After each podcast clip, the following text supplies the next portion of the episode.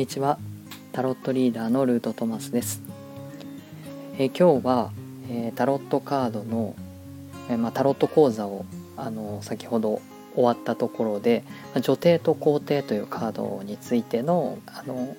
講座をやりました、まあ、それの中で、ま感じたことを、えお伝えしたいと思います、えすごく久しぶりの配信になってしまったので、えー、何を話そうかなと思ったんですけどもちょっと今日やったことの復習も兼ねてね女帝皇帝をお話ししたいと思います。えっとタロットの中で、まあ、どのカードということではなくてタロットからのメッセージとして、えー、とても大切なことの一つとしてはバランスっていうのがあります。えっと、女帝と皇帝っていうのは一つの曲男性性と女性性とかですねあの、まあ、それに象徴される、えー、一つの曲を表していて、えー、それが対になっているようなカードになります。なので、えっと、今僕がやっているタロット講座では2枚1組であの教えしてるんですけれどもこういうふうに対になってるカードはあの2枚同時にやった方があの分かりやすいなぜならそれぞれが反対の意味を持っているから特に前半のカードになるんですけどもということで2枚、えー、ペアであの1時間でお伝えしております。その中で、まあ、女性あ女帝というカードと、まあ、皇帝というもカードが持っているそのそれぞれの局面が、えーと、片方を説明することによってその逆が片方ですよっていう説明ができるので、まあ、理解しやすいかなと思ってそういうやり方をしています。ただし後半のカードになってくると必ずしもペアというか対になってないので、まあ、その場合にはこういう、えー、説明の仕方はできないんですけどもこの女帝皇帝、えー、魔術師女司祭、えー、教皇恋人、えー、戦車力あウェイト版では力8番力なんですけど、まあ、そういうふうにあの対になっているところですねその辺りはあのペアでやると分かりやすいんじゃないかなというふうに思っています。もしあの僕のタロット講座についてあのご興味持ってくださる方はあのリンクを貼っておきますので是非ご覧いただければと思いますしあのツイッターとかからご連絡いただければですねあの日時の調整などもできますので、えー、よければリンクの方を見てください。で女帝のカードで、まあ、あの全部の説明をしてると30分も1時間もかかってしまうのであの簡単にですねあのポイントとして、えー、こんな風なお話をしてますよっていうところをお伝えするとまああの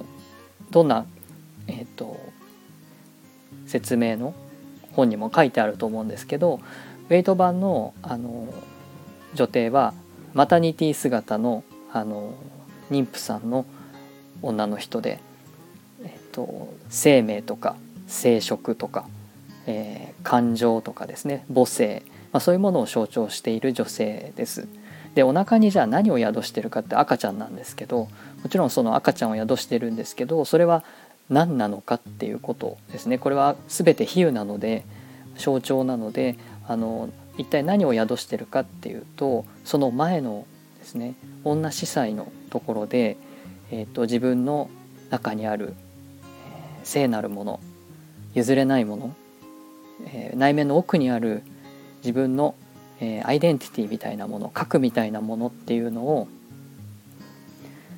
お腹に宿した状態っていうのが女帝のカードですね。まずはその女司祭のところで一つ気づきとかですね神秘とかそういう、えー、とキーワードが与えられてるんですけどもその女司祭のところで気づいたことを女帝がしっかりと温めて育てるっていう流れになってます。なのでそれがアイデアだったり、えー、自分のアイデンティティだったり、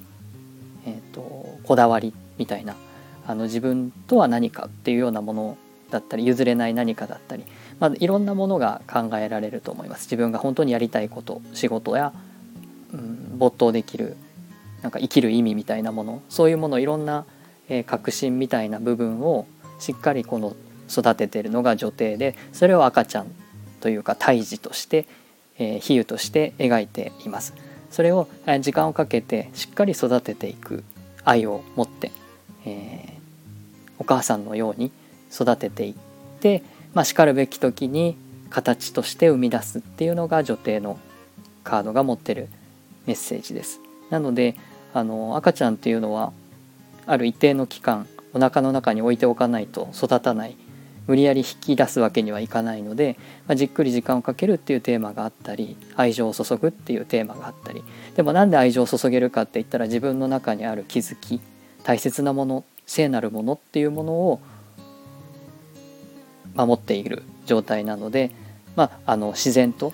大事にしようと思うと思います。なんかアイデアの種みたいなものでありこんなことがしたいなって漠然とモヤモヤしてるものっていうのをそれが何なのか分かるまでちょっと待ってみようとまあお腹っていうのは比喩ですけど頭の中というか胸に秘めるみたいな感じで温めておくっていうのが女帝のメッセージです。でそれに対して皇帝っていうのはもう全くまあ逆というかえっ、ー、と話のつながりとしてはですねその温めている大切なものが生み出されたその生み出されたものをあの、まあ、父なる皇帝がですねしっかりとこの社会で、えー、守っていくために戦うみたいな感じのニュアンスです。なんで自分がそんな強く戦えるかって言ったらそれは守るべきものがあるからっていうことですね。そういう、えーと強さみたいなものを表すのが皇帝です。で、えーと、1番とか2番とか3番とかのカードっていうのはまだ生まれてくる前のイメージなので何かが生まれてくる前のイメージなので現実社会と直面してないんですけども皇帝の段階まで来るともう生まれた後なので、えーと形になった後なのでそれを守っていくその守るために戦っていく覚悟をするっていうようなあのニュアンスのカードです。このカードにえよく見るとですね羊の顔がいくつも描かれていて、えーと、ウェイト版っていうのは、えー、惑星や星座と対応している先生術と対応しているのでこのカードがお羊座のカードだっていうことが分かるようになってます。で羊っていうのは西洋ではですね民衆人々世俗みたいなものを表していて、まあ、イエスが、えー、その迷える羊をこう導く羊飼いというような比喩で、えー、キリスト教では言われているようにこの皇帝っていうのはそういう羊たちを、えー、導く、えー、統率者というか統治者羊飼い的なあの民を引き連れて、えー、率いていくという皇帝を表してでそれはあの何もですね、えーと、部下とか、えー、他人を率いていくっていう、まあ、そういうポジションにいる人だけじゃなくて、えー、自分の中にある迷える感情を、えー、一つにまとめてあちらへ行くぞっていうふうに決めて感情を統一して、えー、進んでいくっていうことを表しています。よくあの占いに来る方っていうのは当然迷ってらっしゃってどうしたらいいんだろうっていうふうに考えてあ考えてというか決められなくてとか選べなくてとか、まあ、そういう状態で、えっと、来られる場合があるんですけどこの皇帝というカードが出ているとすると自分の強い意志とか決断で、えー、自分で決めないといけないですよっていうふうにして、えっと、占い師は答えを出せないっていうのがあのこのカードのメッセージでです自分で決めるからこそあ、まあ、自分で、まあ、育てたり自分で考えたり自分で時間をかけたりそれが女帝なんですけど、えー、そういうふうにして時間をかけて導いた答えだから自分が責任を持って決断できるので、えー、とそれが肯定ですね。なので、えー、ともし迷っているなら時間かけて温めて考えるというプロセスを経ないといけないですし、まあ、決められないのであればそれは選ぶべきじゃないという可能性もあります。ただ選ぶべきじゃないっていう決断も自分でしないといけないという、まあ、皇帝っていうのは厳しいあの砂漠のですね非常に厳しい環境に身を置いている状況を表すのでカードのメッセージも厳しいですね。孤独だし緊張感があるし、えー、そういうようなカードで自分でしっかり決めるあるいはあのある程度こうパッと決めるっていう感じのスピード感も大事です。あのえっと、鎧をつけてですねいつでも戦場に出れるようなあの座り方をしている皇帝なのでいざという時にはすぐ行かないといけないっていうのもあります。それの意味でも女帝とは全く反対になっています。なのでメッセージとしては本当に真逆なんですけれども、えーと、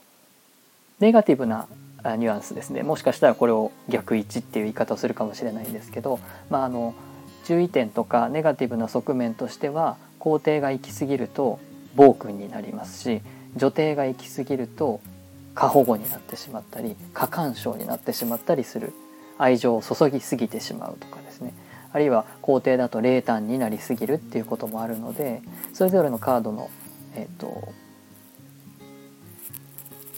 まっすぐなメッセージとしてはそういう強さであったりあるいは愛情や時間をかけるっていうのがポイントにはなってくるんですけどその女帝と皇帝のバランスっていうのも非常に大事になってきてそれが極端に出過ぎてしまっているような状況であるならばあのバランスっていうのを取り戻すと取りながらあるいは取り戻しながら状況に対処するっていうことも必要ですよっていうふうになります。それはあの、えっと、個々の状況によって、えー、説明をニュアンスをいろいろ変えていかないといけないところではあるんですけれども、えっと、こういう対のカードを同時に説明することのメリットとしてはそういうふうなことが極端になってしまった場合はこの相反するカードの持ってるメッセージも参照しないといけないというか、えー、アクセルとブレーキみたいな部分として、えー、それぞれあの使っていかないといけないですよっていうふうにお伝えします。皇帝のカードがでしか出てなくても女帝のカードのニュアンスも合わせてお伝えすることでお客さんには分かりやすい場合もあるまた逆もしかりなのでそういう意味ではこの対のカードっていうのは、えーと、悪魔と塔もそうですけどあるいは塔と星もそうですけど、えーと、出ていないとしても意識しておくっていうのもあの大事になってくるのでタロット講座では2枚1組で教えております。興味ある方は是非、えー、ご覧になってください。はい、では、えー、今日は以上です。最後までお聴きいただきありがとうございました。いつも聞いてくださってる方本当にありがとうございます。また定期的に配信頑張りますので、